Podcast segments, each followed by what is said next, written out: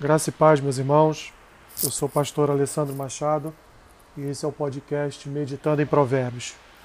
Hoje com Provérbios, capítulo 30, que diz assim: Palavras de Agur, filho de Jaque, de Massá. Disse o homem: Fatiguei-me, ó Deus, fatiguei-me, ó Deus, estou exausto, porque sou demasiadamente estúpido para ser homem. Não tenho inteligência de homem, não aprendi a sabedoria, nem tenho o conhecimento do santo. Quem subiu ao céu e desceu? Quem encerrou os ventos nos seus punhos? Quem amarrou as águas na sua roupa? Quem estabeleceu todas as extremidades da terra?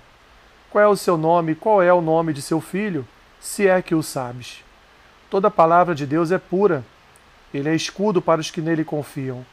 Nada acrescentes às suas palavras, para que não te repreenda e sejas achado mentiroso. Duas coisas te peço, mas não negues, antes que eu morra Afasta de mim a falsidade e a mentira, e não me deis nem a pobreza nem a riqueza. Dá-me o pão que me for necessário, para não suceder que, estando eu farto, te negue e diga: Quem é o Senhor? Ou que empobrecido venha furtar e profane o nome de Deus.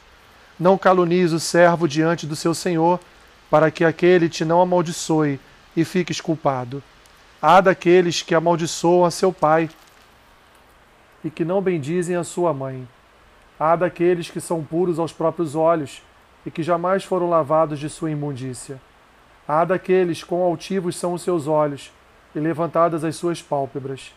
Há daqueles cujos dentes são espadas e cujos queixais são facas, para consumirem na terra os aflitos e os necessitados entre os homens.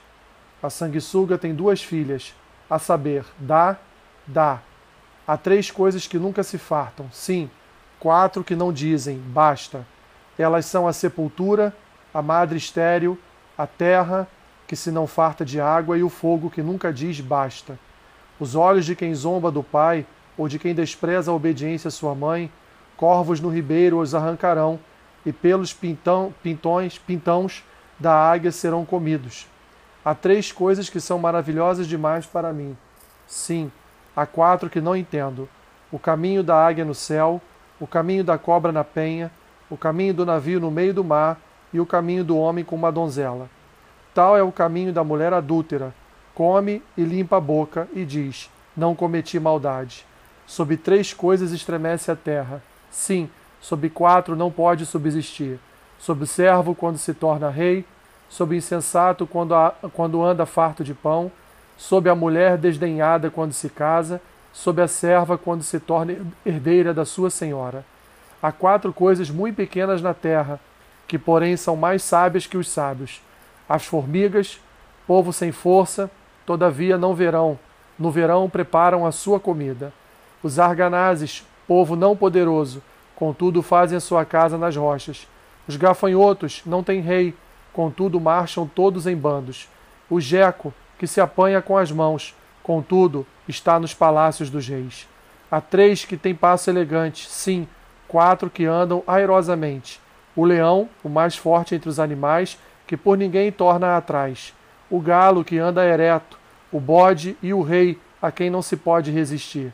Se procedeste insensata, insensatamente em te exaltares ou se maquinaste o mal, põe a mão na boca, porque o bater do leite produz manteiga, e o torcer do nariz produz sangue, e o assolar a ira produz contendas.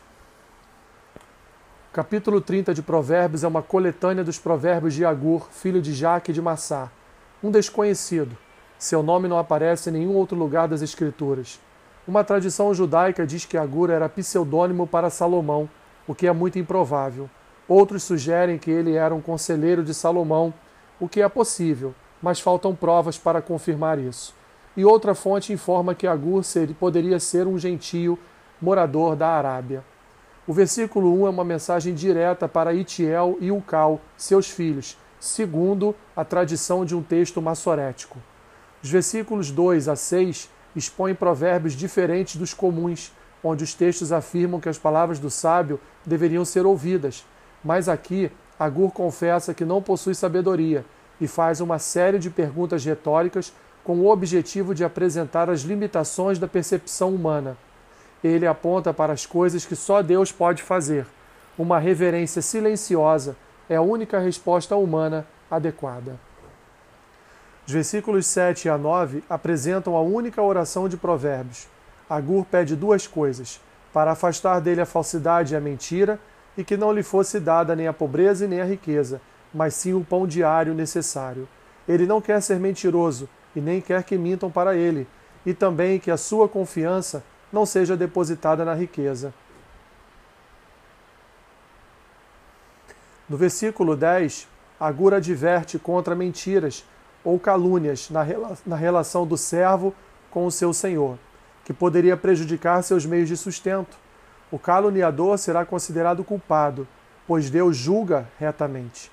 Os versículos 11 a 14 falam de quatro tipos de pessoas detestáveis: os que não respeitam os pais, versículo 11, os imorais que se recusam a admitir a sua imoralidade, versículo 12, os arrogantes, versículo 13, e os que roubam os pobres, versículo 14. Os versículos 15 a 16 e 16 são dois ditos que envolvem números. Sobre as filhas da sanguessuga, são elas alusões a duas ventosas no corpo das sanguessugas, que descreve uma pessoa egoísta ou exigente, que ele chama de dá e dá. Versículo 17 é uma maldição, pois Agur considera o respeito aos pais de suma importância. Os versículos 18 a 20 apresentam enigmas que são maravilhosos aos olhos de Agur. A águia, a cobra e o navio não deixam rastros atrás deles.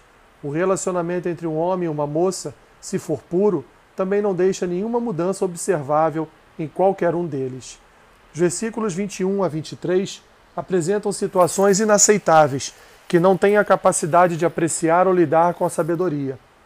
Por exemplo, pessoas que são promovidas a cargos além de suas competências. Os versículos 24 a 28 falam sobre criaturas pequenas e fracas. As formigas se preparam para o futuro, os arganazes garantem um lugar de refúgio, os gafanhotos são cooperadores e a lagartixa é a mais humilde das criaturas, mas que alcança as maiores alturas. Os versículos 29 a 31 falam do rei, que sua majestade não está nele mesmo, mas nos seus súditos, fazendo inclusive analogias com os animais. Por fim, os versículos 32 a 33 e 33 alertam para quem tem um comportamento ofensivo. É melhor ficar calado e parado, ou se envolverá em contendas e conflitos. Que Deus te abençoe rica e abundantemente. Amém.